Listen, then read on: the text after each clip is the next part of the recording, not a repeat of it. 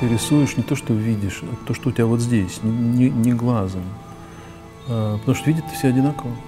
Это мастерство не в том, чтобы нарисовать э, точно то, что ты видишь. Нарисовать то, точно то, что ты, или написать то, что ты чувствуешь.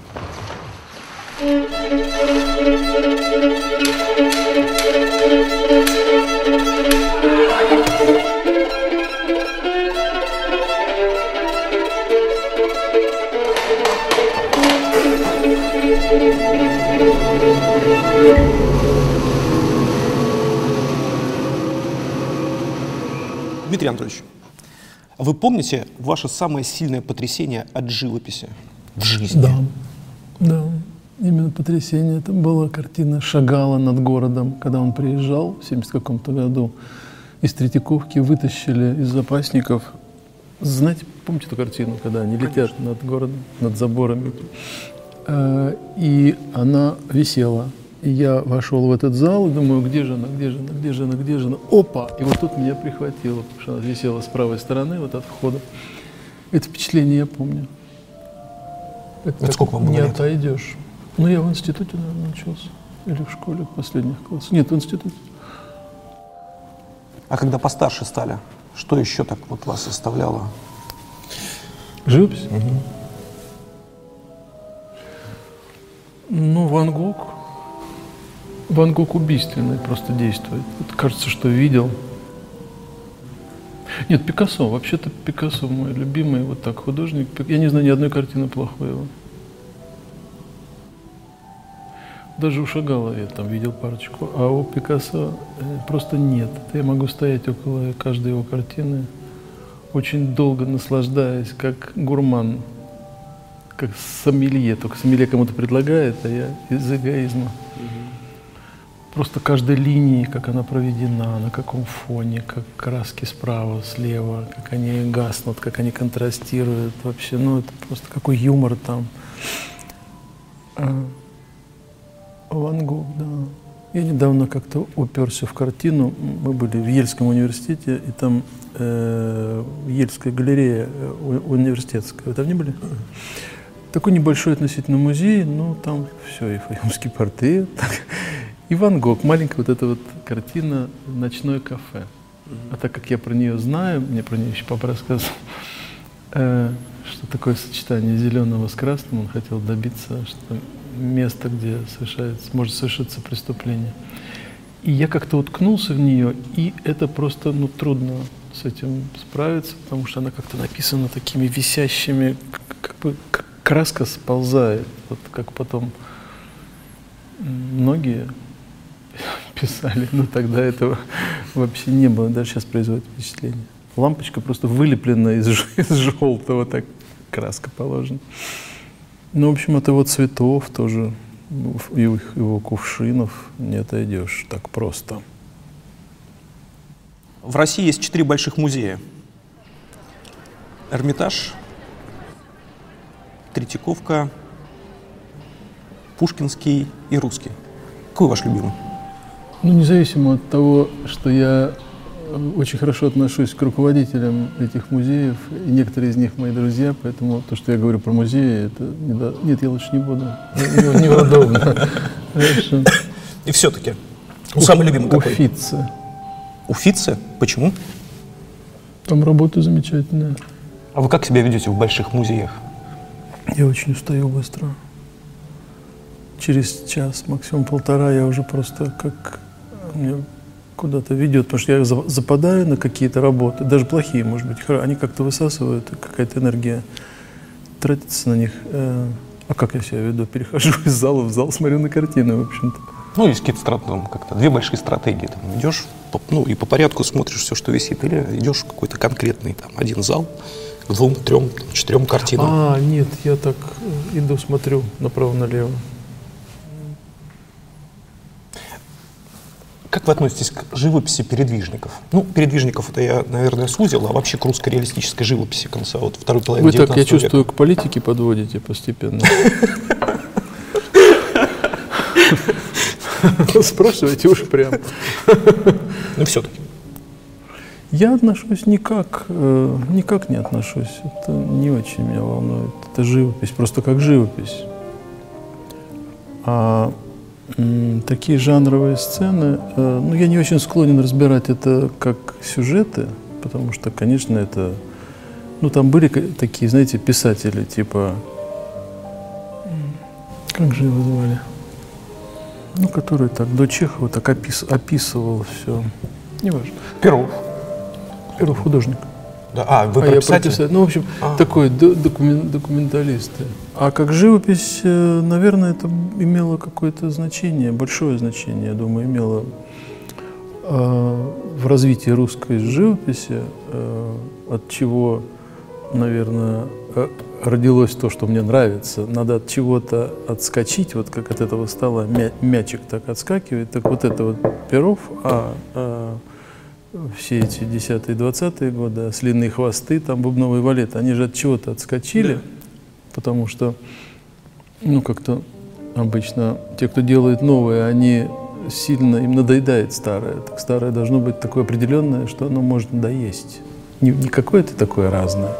Когда вот это разное, это значит, какое-то еще не настало, э, до дна не дошла гиря. А когда вот передвижники, то я понимаю, что можно об- оборзеть, что называется, и сделать там Ларионов или там Малевич.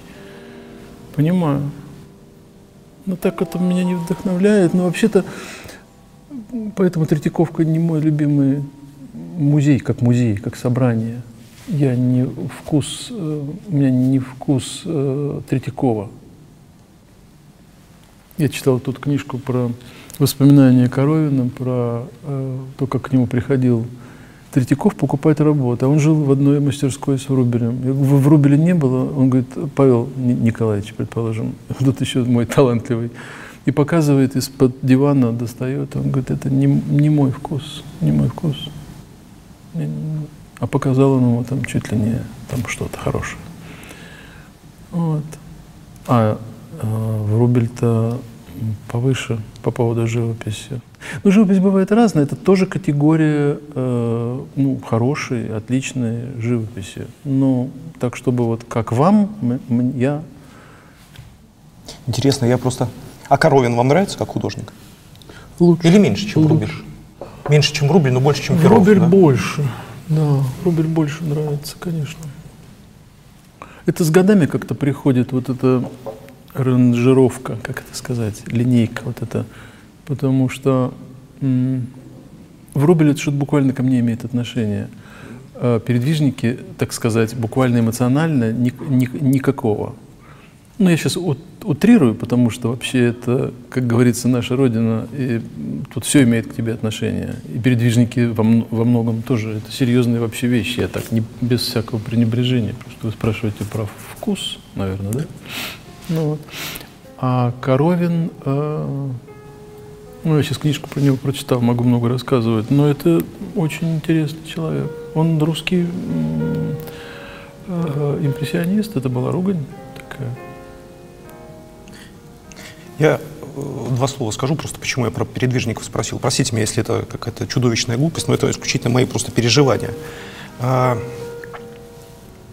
Там ты читаешь, читаешь или там смотришь, смотришь, смотришь, вот проходят годы, и вдруг ты понимаешь, что я про себя вдруг понял, что я соскучился просто по, э, э, по, по- по красивому изображению, то есть по, по рисунку. Про- А передвижники для вас э, хороший рисунок? рисунок. То есть я, я как абсолютный, то есть сам не художник, зритель, ну просто зритель, самый обыкновенный. Вдруг я, я понимаю, что я хочу увидеть красиво там написанную или нарисованную там, человеческую руку, там, например, или там тело. Ну, Я до этого еще не дошел. Я не хочу красиво нарисовать. У меня у меня какие-то другие потребности. У меня сложилось какое-то вдруг ощущение, что э, концепция, идея э, сжирает просто э, ну, мастерство. Ты мастерства не видишь, а видишь, видишь, видишь, э, видишь только идею. Нельзя по худшим образцам э, выпендрежа э, судить про э, искусство вообще, про новое искусство, про вот всю эту какую-то сложное дерево, дерево искусства. Нельзя любить только ствол, Можно любить нарастающие, появляющиеся веточки, которые тоже в свое время заматереют, и дальше будет еще что-то, а они превратятся вот в такие ветви, которые непонятно как держатся. Что? Они, во-первых, это, как сказать, знаете, как вот говорят, что э, ты рисуешь не то, что видишь, а то, что, дум, то, что, э, то, что, э, то, что у тебя вот здесь, не, не, глазом. Потому что видят все одинаково. Это мастерство не в том, чтобы нарисовать точно то, что ты видишь, нарисовать то, точно то, что ты, или написать то, что ты чувствуешь. Это масса примеров этого из Коровина, из Рубеля, из Серова. Знаете, как Серов пришел к Рубелю, если знаете, скажите. Э, и у него был демон, весь такой вот лежащий. Он говорит, «Э, что ж ты, эм, ты что, не можешь нарисовать правильно? Ты же умеешь. Э, там, нога, колено. Он помрачнел, Серов ушел, а Серов был великий рисовальщик. Э, в следующий раз приходит, у него нарисовано абсолютно вот на Серову на зависть. Он говорит, ну, Миша, ты... Он говорит, я так не мыслю. Вот где зарыта собака. Хотя, когда насмотришься фуфла, то, конечно, хочется и руку увидеть хорошо нарисованную. Ну, тогда уж лучше смотреть не передвижников, а, а Микеланджело или Леонардо или Дюрера, которые просто это изучали, рисовали. Лучше их вряд ли кто. Или Рубенса. Я когда учился рисовать, у меня целые альбомы перерисованные э, зарисовки Рубенса. А вы были в Сикстинской капелле? А, Сикстинская капелла это что? В Ватикане. А, ну конечно. Какое на вас впечатление это произвело? У меня там работа в музее Ватикана есть. Поэтому я там был. Что за работа? Портрет папы. Какого? Иоанна Павла II. А вы были с ним лично знакомы? Ну вот я познакомился, я подарил ему портрет. А вы рисовали с него или с... Фотографии, нет. Фотографии. Какое впечатление он на вас произвел при встрече? Святой. Без всякого, без всякой улыбки. Просто святой человек. Какую-то дал оценку портрету? Да, но я не знаю, оценка это или нет, он уже был старый, это было за два года до смерти его. Он, э, я никому не показывал эту работу, потому что она была написана довольно таком, ну, не хулиганском, но, в общем, моем таком стиле, одежда апплицированная. В общем, как-то чудом я там оказался через какие-то там пятые руки. Это такая частная встреча была, там 20 человек было, чего, в общем, не бывает. Или бывает очень редко. А, и мне все до этого просили, зная, вот там всякие священники были очень такие именитые, они просили показать. А это было, ну, когда он еще был жив, еще Советский Союз не, не, не канул так в лето. А я говорю, не, я не покажу. А почему? Я говорю, ну, у меня как-то рефлекс, что, знаете, вот перед выставкой в России снимали многие картины, приходили, приходила комиссия. Поэтому у меня все время боязнь, что что-то не состоится. Я вот ему привез, я ему покажу. И когда дошла моя очередь, э, я снял эту занавеску, а он большой портрет, больше человеческого роста, парадный портрет такой. А я его при, припер в Ватикан.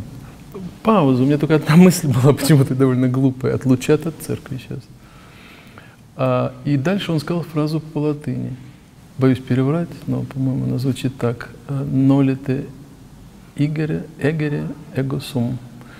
И я спрашиваю у человека, который, собственно, меня привел, это э, кардинал э, Кондрусевич, Тадeusz Кондрусевич, который получал палию. Который здесь у нас был. Был, да? Ну, Кондрусевич, он же возглавлял католическую да, да, церковь. Да, да, вот он получал э, вот это право возглавлять католическую церковь. На этом собрании Круто. он мог позвать 20 человек своих.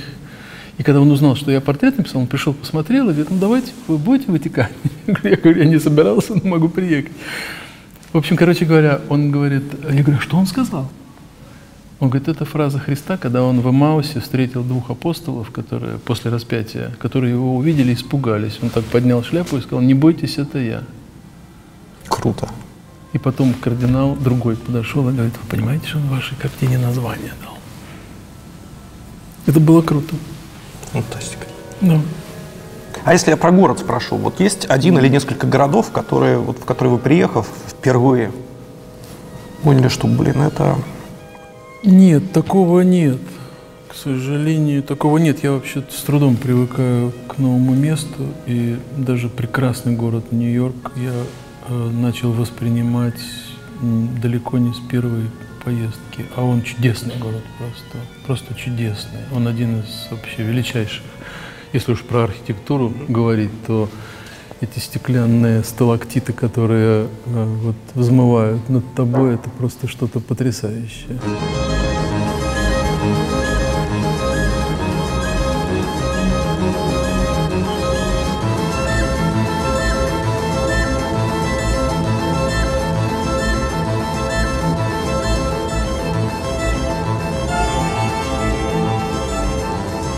Париже у меня просто были такие, как комки в горле иногда, когда я смотрел на какие-то штуки, потому что они очень узнаваемые по картинам. И вообще этот вот э, шарманки, какие-то певцы, которые вот у нас в семье очень как-то почитались. И когда приходишь в какой-то кабак, в общем-то, такой парижский, там поют песни пиаф, какая-то женщина очень похожа на пиаф. Это все, конечно, вот просто комком стоит. Поэтому я... Но это не архитектура. Это, я, конечно, архитектура. Ну, конечно, архитектура. Сами, сами эти улицы. Если вы читали Гоголь Рим, у него есть э, сравнение Франции и Парижа и Рима, что Рим намного выше. Поэтому я, ну, Париж как-то больше э, так был там не так много, но, в общем, примерно представляю себе, о чем речь. А Рим, ну, два, один-два раза. И то был озабочен этим портретом больше, чем больше, чем, чем бы то ни было. А вы себя чувствуете комфортно в Петербурге? Да, вот мне очень нравится. Вот, кстати, одно из э, впечатлений, вот когда последний раз я там был, давно уже, шел снег, и вот дворец какой-то, на который я смотрю от БДТ на той стороне, э, и снег, и небо такое серое. Может быть, потому что Добужинского знаешь, а может, просто это красиво. А может, потому что какая-то печаль, потому что вот это все сделано для каких-то людей, которых нету. И все, другие люди ходят и живут в этом, а, а это осталось. И дворец остался, и снег остался. Может быть, это какой-то комплекс такой, очень такой печальный город вообще. Питер печальный не менее печальный, чем, не, не более радостный, чем Венеция. Венеция по-своему печальная, а это по-своему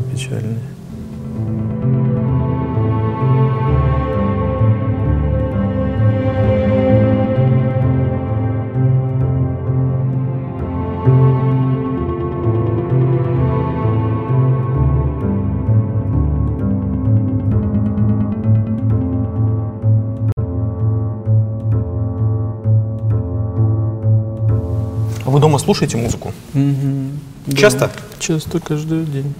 Каждый день? А вы с чего слушаете? С, э, телефон, магнитофон? Нет, это... у меня магнитофон есть, диски. Диски? В последнее время, вот месяц, там, я не знаю, полгода, какая музыка чаще всего у вас дома звучит? Джаз, джаз. Вот Брубок, Дэйв Брубок меня успокаивает, мой друг. Что еще? Ну, вот джаз... Э, а что, кроме Брубака? Я по именам, я слышал, как на Андрей Звягинцев у вас передачи называл э, Брубака, по-моему, тоже называл. Нет, нет, Брубака нет? он как раз не назвал. Джаред? Джаред, да. Джаред. Я послушал Джаред. У меня оказался, оказался диск Джаред. Но в Брубаке я понял, в чем разница, почему Брубак я слушаю каждый день. Почему? А, потому что он, а, у него есть а, юм, юмор внутри. Он э, какой-то великий артист, но с каким-то таким, таким каким-то. Mm. Это круто.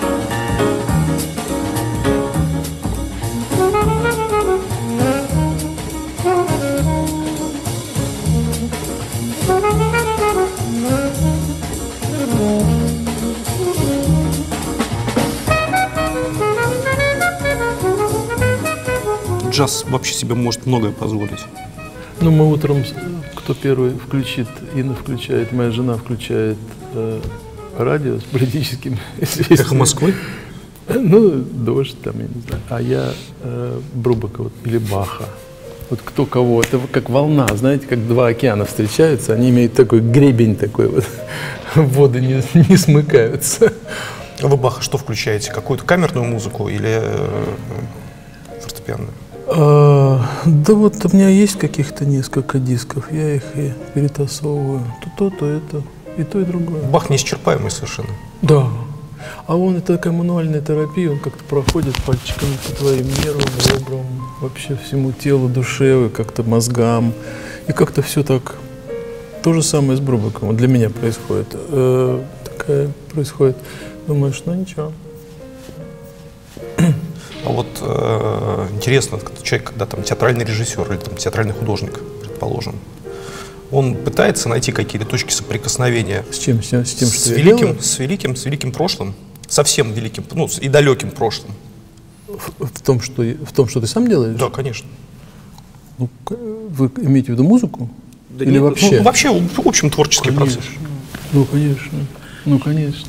Это самое прекрасное э, понимать законы, на которых э, они строили, э, и что, как они ломали, как они создавали эти законы, как они их ломали, как они э, были прекрасны в этих законах, насколько эти законы могут работать сейчас э, или сейчас что-то другое.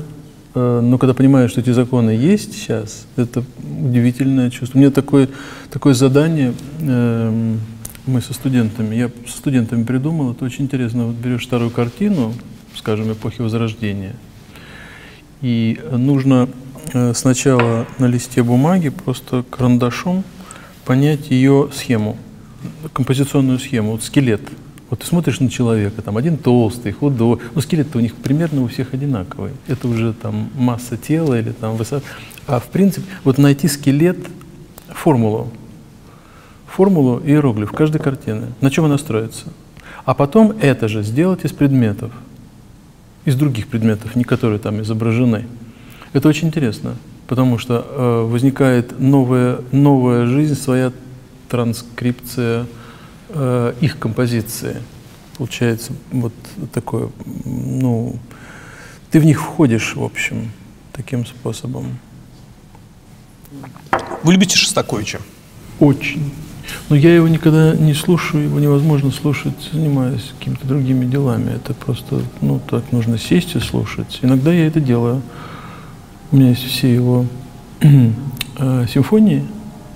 Потом я очень часто его использовал э, в спектаклях. Опус номер семь. Ну да, это, буква, это буквально про, э, про, про, про него и с ним. А, ну и в других э, местах. Вот у него тоже, э, как и у Брубака, только у Брубака это такая улыбочка э, с каким-то цветком другим. У этого тоже есть эта улыбочка, но только с такой драмой замешана, кровавой, просто такой просто, вот, не знаю. Он такой, как это сказать бы даже, я не знаю, что-то смесь между Гоей или Грека и журналом «Крокодил» не знаю, какой-то какой то нереальные смеси, нереальная смелость в этих смесях. И нереальная смелость э, в звука, звука напис, как написание звуков, я не знаю, как это называется. Но, в общем, это все вот э, кажется, кажется просто нереально. Так ты видишь его, как рентген он себе делает каждый раз. Просто ты видишь, что у него вот,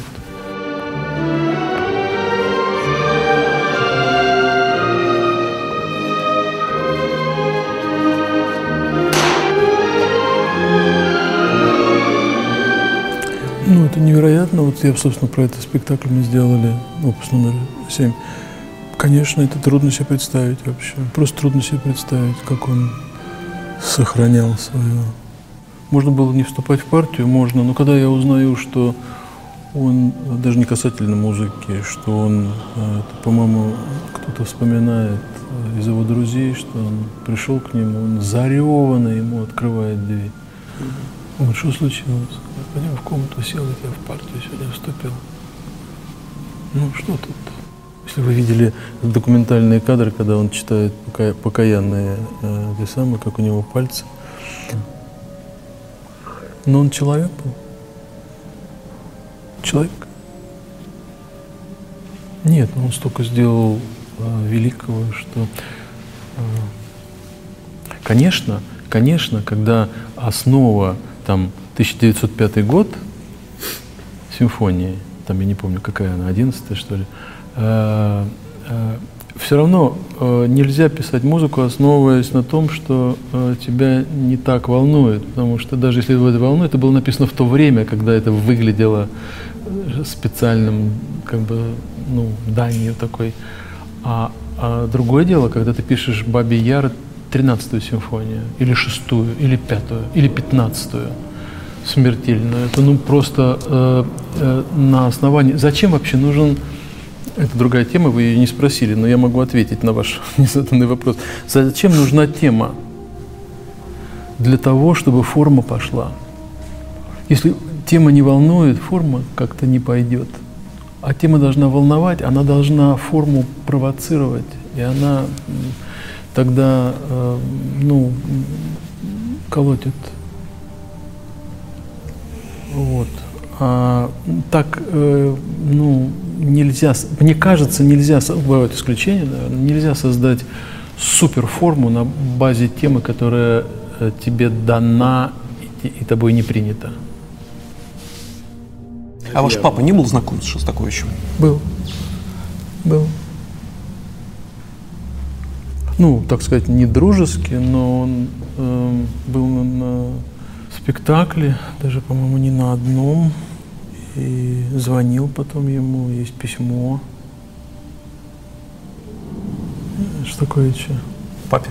Да. да. Сохранилось? Да, конечно. А что пишет? Я не помню, что пишет. Я, я помню, как э, у нас было две трубки, одна на кухне, другая в комнате. И вечером позвонил телефон, и папа взял телефон, и вдруг выбегает, говорит, возьми другую. Я взял телефон, и там голос Шостакович. И он ему рассказывает про свои впечатления, про... Он, по-моему, был на спектакле «Брат Алеша» по Достоевскому. Это в каком театре? На Малобранном. И таким сбивчивым голосом высоким он рассказывает как ему трудно было подниматься по лестнице, но он теперь всегда будет приходить, и у него больные ноги, но он всегда будет приходить и подниматься по этой лестнице. Вот это я запомнил. А вы помните его голос?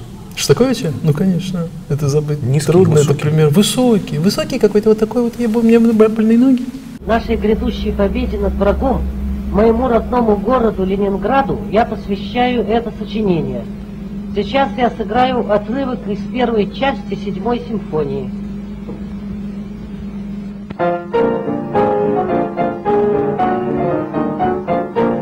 А потом я видел его, когда он э, э, на премьере «Носа» в камерном театре, который Покровский поставил, э, был. Он с женой, с Ириной Антоновной, сидели в первом ряду, и когда э, «Нос» закончился, он вышел поклониться. Тоже незабываемо. Я не могу сказать, что я тогда точно знал, что это Шостакович. Как моя мама говорила, ты живешь в эпоху четырех гениев. Шагал, Пикассо, Шостакович, может быть, даже трех. Нет, четырех, сейчас я забыл. Э, Я не, не уверен, что я понимал, что я присутствую при визите, при, ну, при человеке, который я буду через там, 40 лет вам рассказывать, как я это видел. Нет, ну я был молодой человек, мы с папой пришли, смотрели этот спектакль, потому что такой. Но это не эта картинка врезается в память. Как она его поддерживала, какой странного цвета рубашки, такое впечатление, что нейлоновая какая-то, какая-то цветная рубашка, такая бледно какого-то цвета. И как он быстро, быстро поклонился и быстро-быстро ушел. Это просто, э, ну, это какое-то явление, как будто ты видишь какое-то животное, вот такое вот. Зная, что это животное, это, не знаю, такой вот вид редкий, редчайший.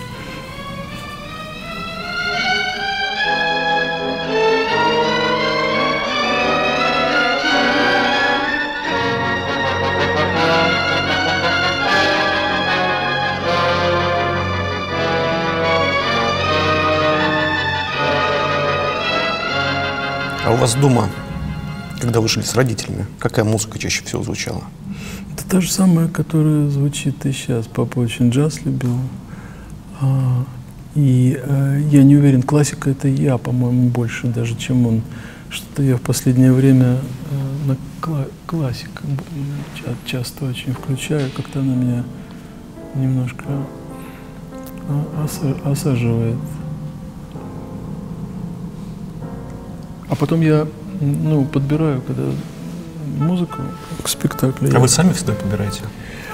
А, в принципе, да. Или сам, или же я какой-то принцип понимаю, и с композитором э, мы обсуждаем это, он или пишет то, что мы договорились, или... Но я, когда уже делаю, там наступает период какой-то, когда, знаете, знаете, за хлебом нужно сходить, принести, э, порезать, а дальше уже можно маслом. Вот для меня это период такой очень определенный. Э, он понятен в работе, когда нужна музыка. Тогда ты садишься и думаешь над этим.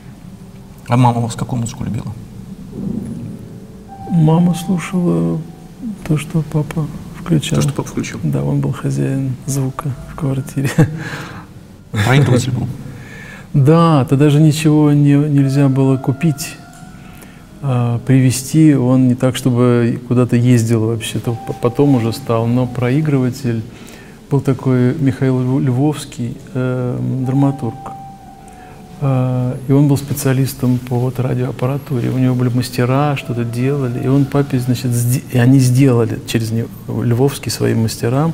Это был э, для пластинок э, проигрыватель колонки сделали, сделали, собрали. Это была все ручная сборка, такой, такой кулибинский э, агрегат. Э, вот. И набор пластинок у него был довольно большой. А кто у вас дома готовил завтрак? У нас завтрак не, никто не готовил, потому что все разбредались в разное время. И, э, Из дома? Каждый как-то сам, да. Завтрак э, не очень. Ужин мама, конечно. А мама хорошо вас готовила? Очень хорошо. А что самое любимое было из того, что мама готовила? Она делала замечательные рулеты с маком. Это сладкие? С маком, да. Угу. Она делала... А, ну, сейчас это смешно, мы там столько избалованы уже вот всеми этими ресторанами и, и даже магазинами, и за границей, что ну, за границу оставим. Э, ну, здесь-то полно всего грандиозного. Но тогда в этой, в общем, нищете вкусовой какая-то морковочка с чесноком, как она картошку жарила. Я с тех пор обожаю, мне уже нельзя эту жареную картошку, но вот картошка так, такими, когда я увидел, как это называется, french fries, да, такую, когда опускают в масло. Да, да, да. Что это самое вредное. Ну, а как-то тогда эта вред, вредность была не на повестке дня вообще. Вот. Она сациви делала очень хорошо. Она Грузию любила очень, и оттуда рецепт привозил. А вы часто дома собирались втроем ужинать? Ужинать, да, собственно, почти всегда. А кто у вашего папы был самый любимый кинорежиссер? Феллини. За что он его так любил?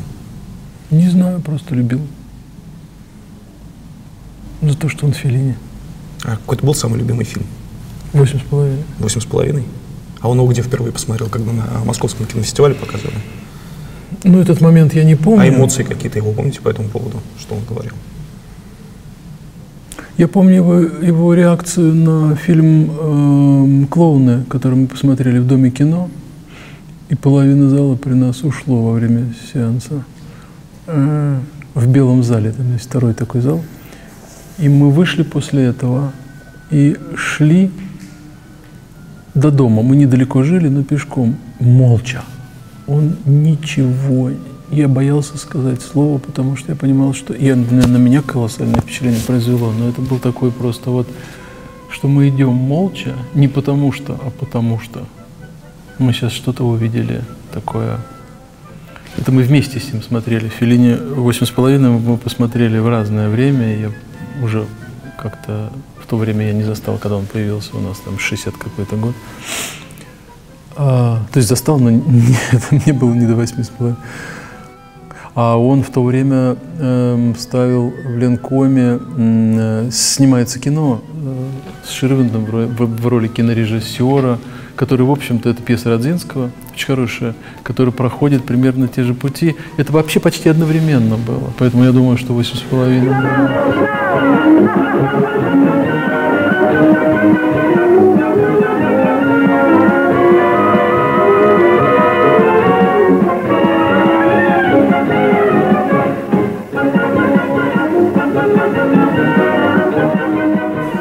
Знаете, Филини тоже написал ему письмо однажды, моему папе, это вы будете смеяться, да. э, потому что он, э, это был его любимый режиссер, и какой-то корреспондент итальянский сказал, что а вы не хотите написать ему? Папа говорит, Филини, я? Он говорит, ну, конечно, я передам. Он уезжал в Италию. И папа написал что-то. И ему пере...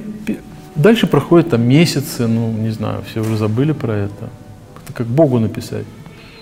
А дальше вот мы с ним вдвоем приходим в театр на служебном входе. Ему дают пачку писем, как обычно. Он так листает, листает, листает. И я помню, что он покачнулся. Он просто прислонился так, бумс. И там были очень вежливые слова, маленький абзац такой. Замечательный. Сохранилось? Да, конечно. А вот когда потом с некоторых спектаклей вашего отца уходили люди в антракте? А я не помню такого. Наверное, уходили, но я такого не помню. Я читал, что на Малой Бронной. Я помню, как трудно было попасть, и сколько желающих было просителей, чтобы провели, и просили всех, кто мог это сделать, и меня в том числе. А что уходили, я не помню. Просто, наверное, уходили. Люди же, господи. А для папы важна была реакция зрителя вообще, в принципе? Да, конечно. Он никогда не ждал, что кто-то зайдет после спектакля. Он старался быстро сесть в машину, приехать домой и выключить телефон, чтобы не чувствовать себя, что ты ждешь отзывов. Вот этого он он себе запретил это делать силовым, по-моему, усилием таким. А вас-то волнует? Конечно, но я не выключаю телефон. А я слышал, что вы на все спектакли ходите. Ваши. Ну, когда я работал в театре, когда мы создавались только и, и, и создались, э, много лет я ходил на все спектакли. Во-первых, их было не так много. А, во-вторых, ну, мне это было интересно и важно. Мы были одной компанией. Мне казалось, как же, как же они выйдут на сцену, а я не буду за кулисами стоять. А сейчас? А сейчас я ушел из театра, поэтому... Но спектакли же продолжаются. А там, э, в том театре, откуда я ушел, я туда не хожу. Ну хорошо, а вот театр наций? Театр наций, когда я в Москве, я хожу на Момо. Леша, вот этот Тосик, он будет до конца спектакля висеть? Можно я его смотаю, а? Спасибо. А, ну, ну ладно, я тогда веревку просто смотаю, хорошо? И на Анну Каренину, на Сережу я тоже, я тоже хожу, да. Но он идет редко сейчас, он вообще полгода не, не шел. А Женовач не убрал его из репертуара? Нет, э, Маша Смольникова просто родила ребенка, э, и какое-то время она не могла играть. Вот сейчас вот в сентябре будет. На Сережу сложно попасть в МХТ? Ну, в смысле, не, не в том было плане, что сложно. редко показывают. Когда он шел, было сложно. Э, ну, было сложно не купить билет, это я не знаю. Ага. Было сложно мне провести, потому что в своем театре я почти никому не отказывал, а здесь там у меня четыре э, места, и иногда там два другие или там три другие, это трудно очень сделать. А был премьерный год же, поэтому мне было сложно. Вы же его не любите. Я временно даже потерял любовь своему собственному сыну. Представь себе, но это было связано с моим отвращением к вам. А вам нужен ваш театр? Э, Какой? Вот Из такой, я который, ушел который ваш. вообще? Нет, вообще. А, ну кому он не нужно, если так уж. теоретически рассуждать. Ну, вы режиссер, который может ставить в любой точке мира, практически. Это, ну, Супер востребованный ну, человек. во-первых, не надо преувеличивать. А во-вторых, свой театр это, знаете, что-то другое. Вот у меня со студентами я преподавал, э, меня Бархин позвал в ГИТИС преподавать э, на факультете сценографии. И Я ходил несколько лет к тем же самым мальчикам и девочкам, которые я потом набрал сам. Однажды он сказал, что ну, теперь давай набирай сам. Это была чистая условность.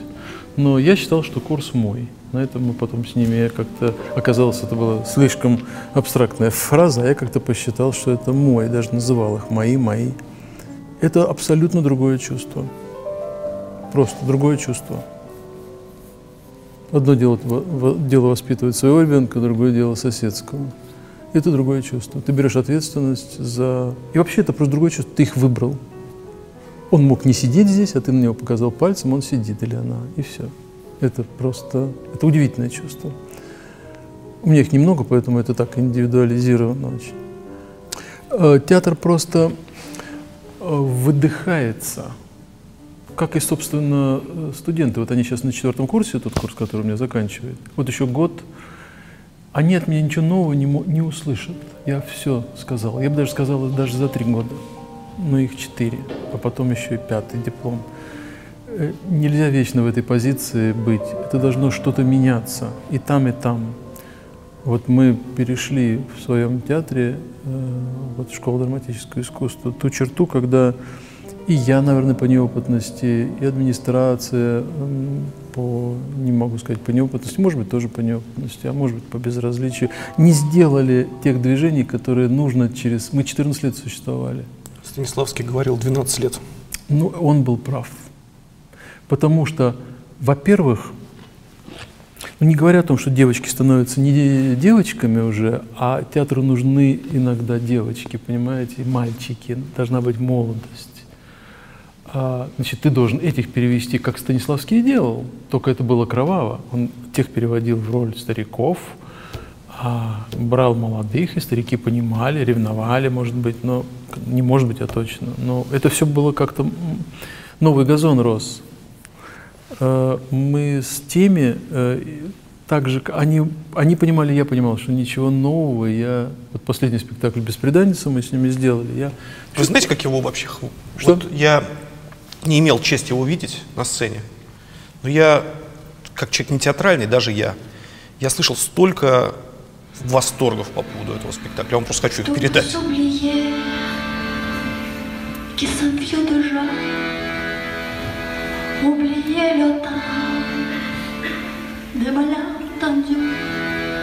Я понял, что э, у меня какое-то чувство было, не то, что я понял и вот все, но какое-то чувство было, что дальше я, выше я не, ну, не сможет. Не я, а мы. Мне нужно что-то другое. Еще это вся административная вот эта шушера, возня, вот это вот все. Какой-то антиэстетизм, что нужно бороться за примитивные какие-то права, а не заниматься э, творчеством, о котором думаешь только ты, э, и помощи какой-то мало. А это такой момент, когда, может быть, можно, и, можно, может быть, можно было достичь каких-то других результатов, но вкладывая туда э, и силы, и деньги, и репутацию, не только мою, но и вообще. А все дело пошло на такой разрыв. И собирать это ради чего-то, я не знаю, это болезненный вопрос такой. А театр, конечно, конечно, это очень заманчивая штука. Но я не уверен, что я сейчас к этому готов. Потому что один раз так испытав такой конец дела, не будешь сразу знаете, не бывает так сразу так и сразу так, так, а потом Можно про один ваш спектакль спрошу? Только вы не обижайтесь. Можете не- не- вообще про него не говорить, если не захотите. А, о том про коллег спрошу. Спектакль в Париже. Что с ним случилось? В смысле, почему он перестал идти?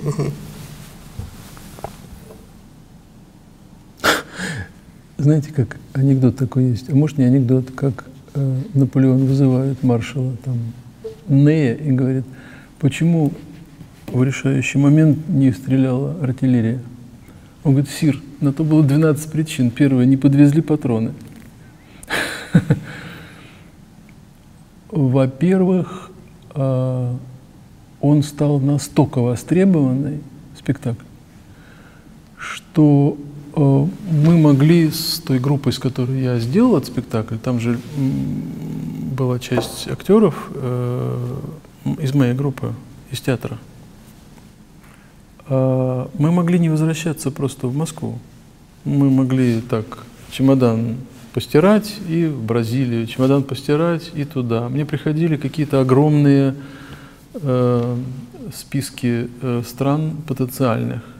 Внешне мне было сказано, что ну ты вычеркивай, что не хочешь, будем получать удовольствие. Но когда я стал вычеркивать, потому что жизнь-то театра для меня в тот момент была в Москве, и вообще для меня тогда каждое приключение, а это было одно из колоссальных моих приключений, было, чтобы собрать мед и принести. Мы же, я же позвал на, э, на какие-то вот деньги лаборатории, позвал э, всех актеров, которые в Москве были, в Финляндии, где мы выпускали, посмотреть спектакль.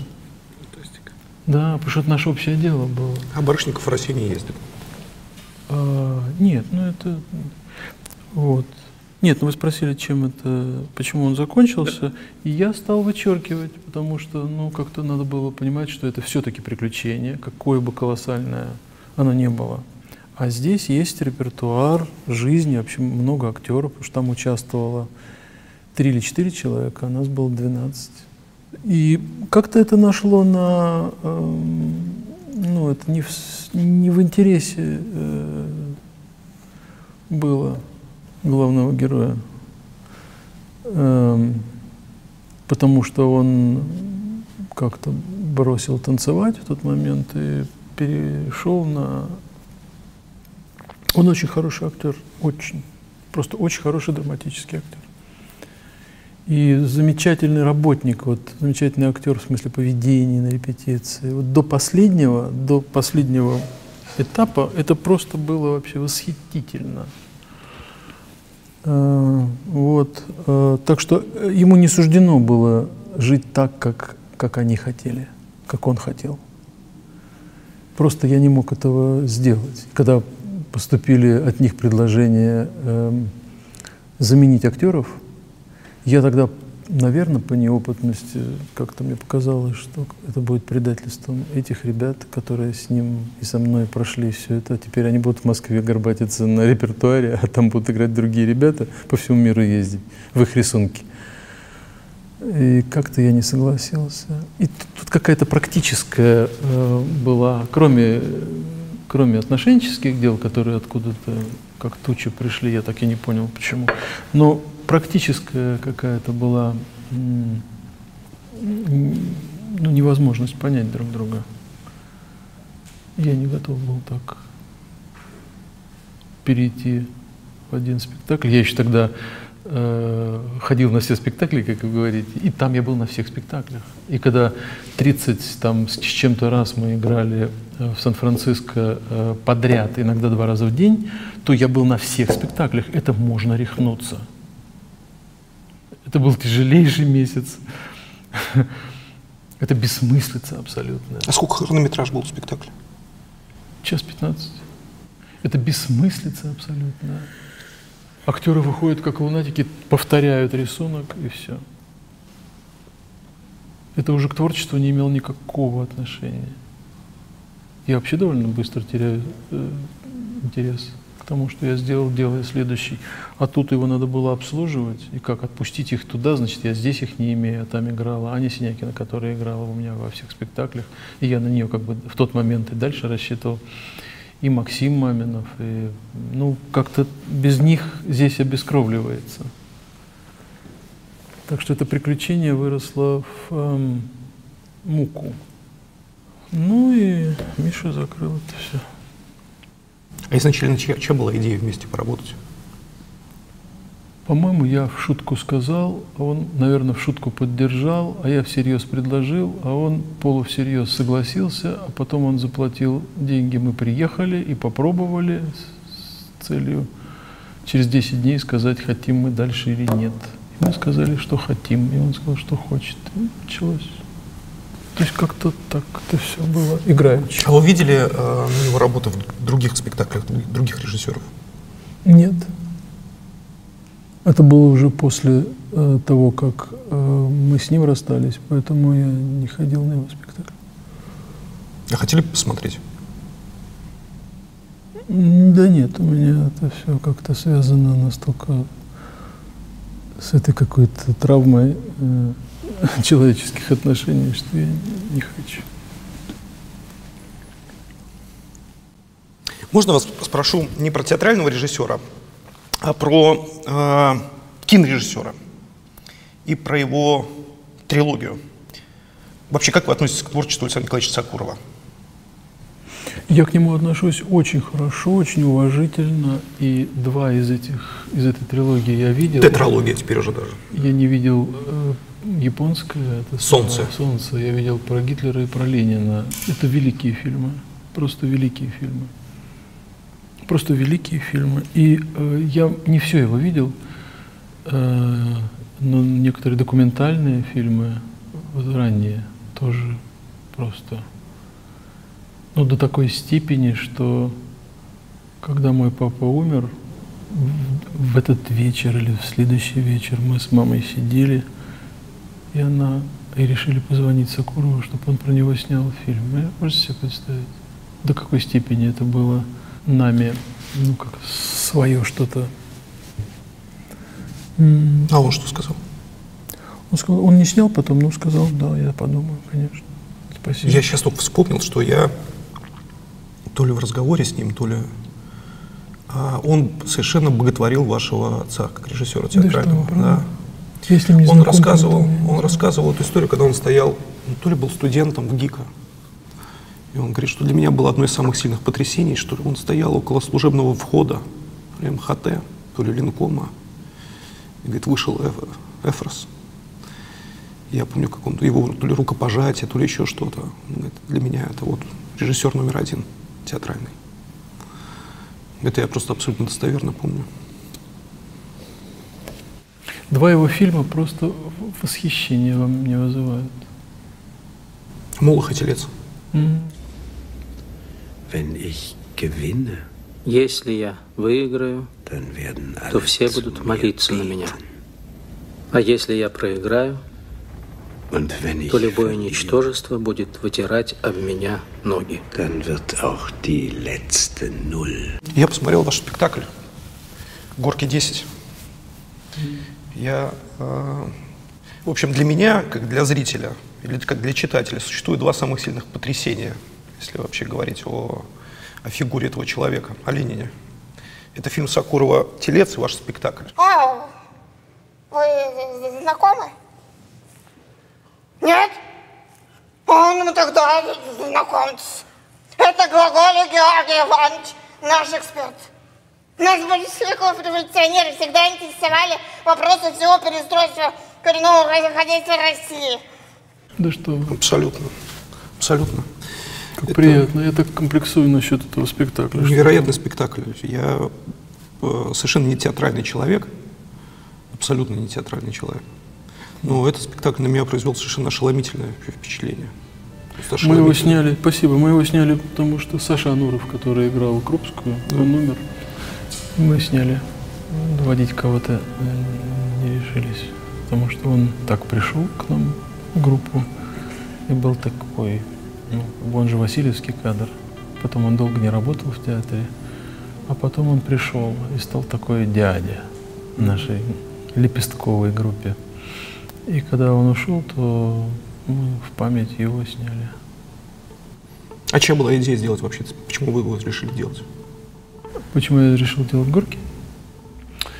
Это очень какой-то витиеватый путь был. Э, Я хотел, сейчас если вспоминать, то я хотел делать, во-первых, почему-то я, ну с чего началось, это вообще все трансформировалось. Уже на втором этапе я хотел сделать вот кремлевские куранты Погодина, вот эту сцену, когда э, м, Забелина, инженера старой формации, как бы у не- о- открываются глаза на новую жизнь, и он как бы верит.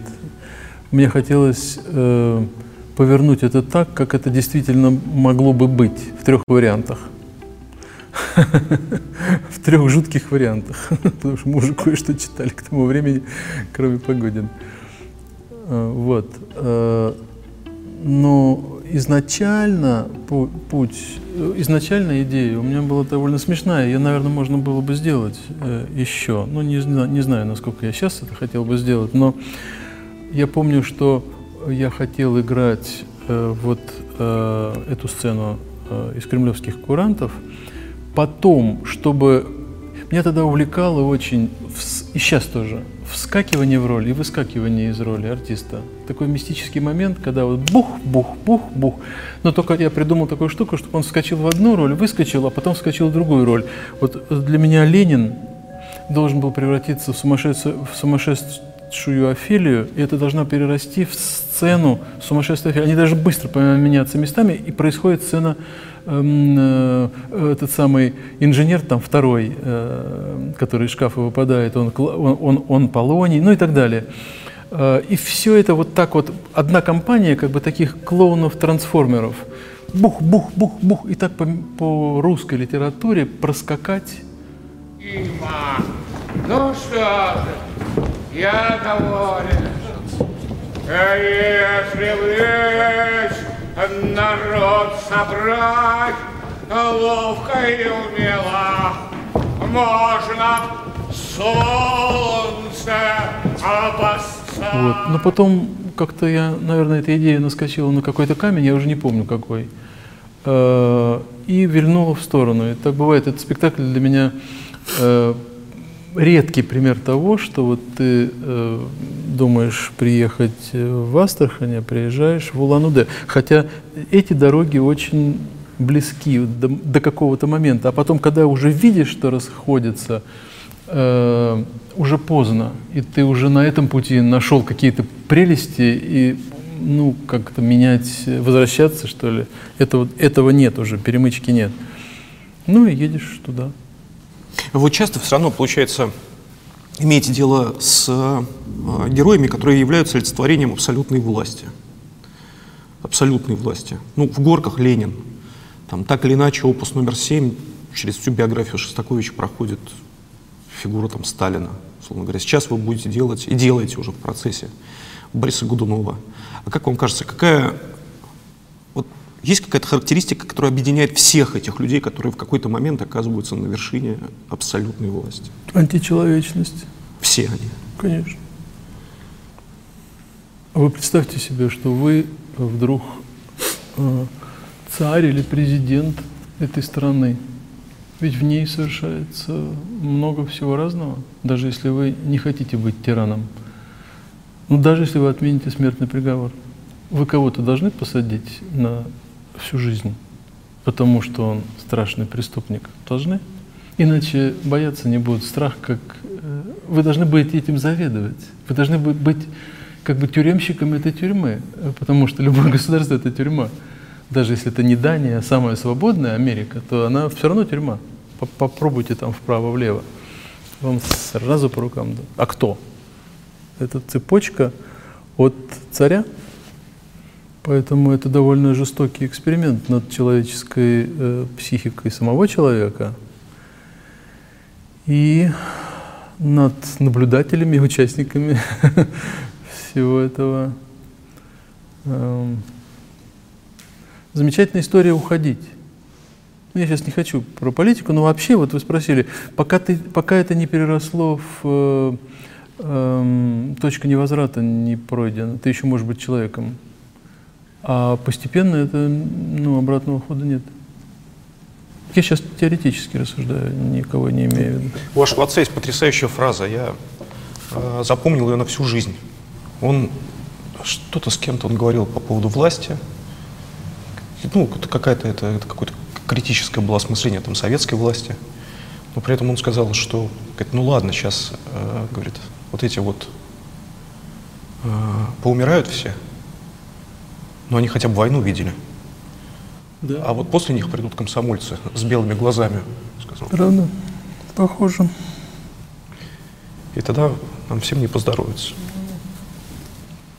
А почему это так переходит э, из какие-то темы из спектакля в спектакль? Ну мы же уд- ударены всем этим. Просто ударены. Это страна Пушкина. А Пушкин, у него цензор был царь, который еще за женой ухаживал. Ну что ж тут вообще, это мы же не только дети своих родителей, но и дети э, каких-то великих людей, которые там у нас жили. И, ну как, его отношения с властью. Мы все это вот дальше, дальше, дальше, дальше, дальше. Все назовите человека, который был бы художником в любом аспекте деятельности и э, был бы независим. Это же невозможно. Это такая, такая страна. Действительно, если назовете, вот нет, я не могу понять. Не, не, не было периода такого. Ну, Гоголь, хорошо, его почему-то царь любил, несмотря на странные повадки и странную пьесу «Ревизор».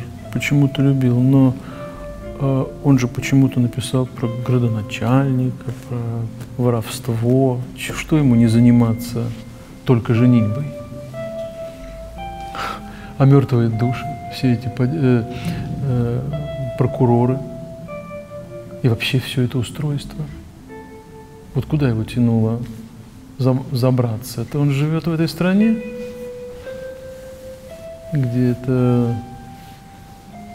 как ты живешь в стране, где тучи вот так, вот не так, а вот так. Ты как-то про них и пишешь, ты они и я.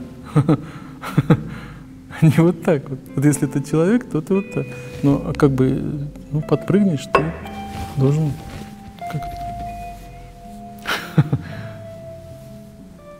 Пот- Поэтому это какая-то игра такая, не игра даже, это осмысление. Ну как человек, живущий в лесу, пишет про лес, он знает его. В Америке это как-то подальше, э, внешне подальше. Я помню, когда папа рассказывал, он там ставил Мольера, те там не могли понять, что там Булгакова тиран, тиран, Моль- Мольер говорит, умирая. Они не понимали, что это такое. Так он рассказывал. Он говорит, ну как вот, не знаю, тиран. Не могли понять. Это даже я столкнулся, знаете, я делал э, в Ельском университете три сестры. Так придумал, что есть некий голос такой, который вот там идет сюжет трех сестер, ну тоже довольно такой своеобразный, но в общем трех сестер. А голос говорит, э, Маша, уходи, другая Маша, второй состав. И это говорит, как я же, что я плохо играла. Я говорю, «Уйди- Уйди, второй состав. Она должна уйти, выходит второй состав. И какой-то голос меняет их нахрен просто всех. В конце вот эти вот, если бы знать, если бы знать, говорит два абсолютно, один мужчина, потому что он сказал, я могу, э, женщина какая-то бывшая служанка, и третья из тех сестер, ну, которая рыдает, которая слово Ирина не может сказать, потому что она окружена. Вообще это полная катавасия происходит в конце. Никто не есть первоначальный э, герой. Так одна э, актриса на репетиции говорит, а я не понимаю, что такое. Вот вы говорите, там голос, что-то над нами там тя- тяготеет. Я не понимаю, мы живем в демократическом государстве. Говорит она мне. Я думаю, как же сейчас вот втя, втя, втягивают какой-то разговор, который я не хочу дальше продолжать. В конце концов, я могу сделать, сказать, что ну, делай то, что я тебе говорю, и все. Но я как-то решился на такой довод, чтобы немножечко по мозгам ей вот дать. Потому что меня это раздражало. Ну как ты не понимаешь, блин? Ну как ты не понимаешь, что ты из меня дурака делаешь? И из себя тоже. А, я говорю, ну знаешь, ее звали Шанет, она играла Ольгу. Очень хорошая актриса. Она звезда сейчас на телевидении. А, я говорю, понимаешь, вот вас было 19 человек, а мне нужно было 9. Я вас выбрал. Вот тебя тоже я выбрал. Говорит, да. Я говорю, ты понимаешь, что в, моей, в моих возможностях и в моих обязанностях, даже если на то пошло, мои, м- мои компетенции, сказать, что ты завтра не приходи, я возьму другую, у тебя не получается. Она пила, у них такие большие стаканы, так пила. Я поняла. Все. Это вопрос о власти. И вообще, что у человека болит, тот о том и говорит. Тебя не волнует власть? Ну, не, не волнуйся. Я как-то свою студентку э, замечательную, Женя Ржезникова, она всегда как-то так, как-то резко политизирована очень. И как-то по поводу война, война что-то для нее значит. Я говорю, Женя, как ты так вот все время выруливаешь туда? Она говорит, ну, Дмитрий Анатольевич, что вы удивляетесь? У меня 8 человек в Аушвице погибло. Куда ей деваться? Это ее биография. Можно я еще на секунду вернусь вот к этой истории про э, ваш уход из как бы, театра и необходимость вам как бы, своего театра. Вот когда читаешь историю отношений, ну так, если сюда грубить, э, вашего отца с театрами, в которых он работал, там Ленком, театр на Малой Бронной, Таганка и так далее. Вот посмотришь на это все и думаешь, блин, ну если бы была у человека хотя бы минимальная возможность не связываться с труппой, не связываться с историей театра конкретного. Вот зачем вы, как бы, зачем вам это надо? Мне сейчас это не нужно. А, Не дай бог представить себе, что меня назначают или предлагают быть руководителем какого-то из существующих В театров. Москве, да, например. Мы создали театр. Мы брак заключили после любви. Мы любили друг друга. Это были мои студенты. Мы пригласили трех актеров. Это была маленькая компания, которым приятно быть вместе. И не я, а Васильев сказал, что ну так давай лабораторию мы делаем. Я не понял, в чем речь. О чем речь? Я туда год э, они оформили все трудовые книжки, будучи на втором курсе, они стали актерами театра Европы, а я год, он меня через год спрашивает, «Че, через полгода, а ты оформился? Я говорю, нет, он говорит, оформись. Я как-то к этому вообще относился совершенно по-другому, не, э, цем- не цементно. Поэтому это был не театр, это была любовь. Вот и все. Дмитрий Анатольевич, у нас есть традиция в программе. Гадаем на книжке. Да. Гаданем, А что значит гадать? открыть на любой странице и поч- прочитать первые восемь строчек. И что будет? Подведем итог разговора. Исходя из И этих заглянем строчек, да? в будущее. Давайте. А почему вы эту книжку выбрали? Ворожит. А? Ворожит. Вы всегда на одной и той же, да? Да. А. Это книжка стих- стихов Егора Летова, лидер группы «Гражданская оборона». Ну что, попробуем? Давайте. Первые восемь строчек. О, Господи, в кладбищенской конторе выпекали гроб, в общественной столовой пожирали хлеб, в трамвае пробивали проездной талон, в подъезде экономили энергосвет. На стройку успевали завозить раствор, в больнице успевали принимать больных, ну а, по- ну а после успевали покупать товар, громыхая сапогами и цепями правоты. Один день Ивана Михайловича, один день Ивана Гавриловича, один день Ивана Ивановича, один день Ивана Денисовича. 87 год, год смерти моего папы. Надо от вас пять книжек.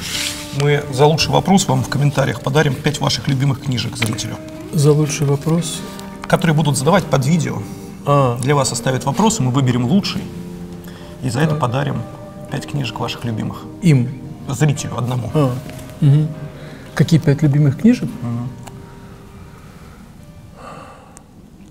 Подарите ему пяти, или ей пятитомник Бродского, как раз там пять, по-моему, или четыре тома. Есть такие, такое издание. Ну, был классический семитомник, его А, нет, нет, в природе. Сейчас переиздают просто вот этих шесть классических книжек. Э, Шесть сборников, которые от остановки в пустыне до пейзажа с наводнением. Хотите, их подарим? Ну, тоже замечательно. То есть это и будет все пять? Ну да, там я у тебя сейчас читал, э, называется что-то «Конец цивилизации». «Конец прекрасной эпохи»? Нет, э, А, не стихи, а эссе. А. Э, ну, вообще, ну что я буду какому-то незнакомому человеку советовать там? Мандельштама. Нет, это не пись- советовать, это от вас- ну, то есть, от нас будет а, подарок просто. Ну, какому-то человеку подарить письмо Ван Гога брату как-то странно. Это такой интимный подарок. Это нужно дарить человеку, который, которому это придется... э, С этим жить.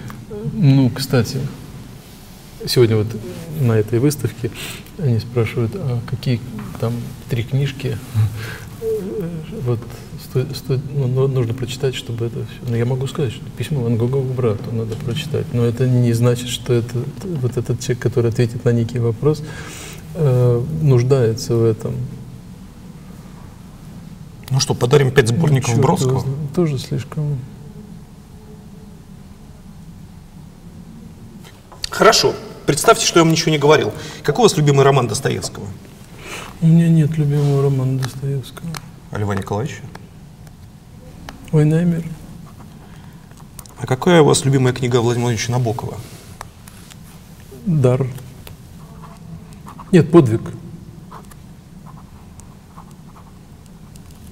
А как... Запишите Гроссмана «Жизнь и судьба».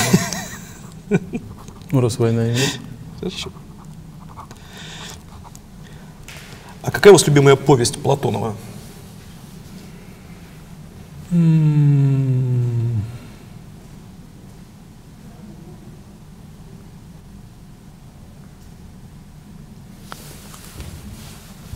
Нет, скорее рассказы. Нет, Платонова минуем. А вам нравится роман доктора, доктор Живаго? Нет. Этим летом пытался в очередной раз осилить, мне как-то не пошло. Хорошо, А а, какая у вас... нравится? а, Мне очень. Да, Один из моих да. самых любимых романов. Интересно поговорить потом. Кто еще? А, а Светлана Алексеевич? Да. А какая из? Ну, я, надо сказать, не все читал, но это дарить так страшно. Ну, вообще, «Война не женское Лесу, лицо», что который, я да, де- художник. делаю.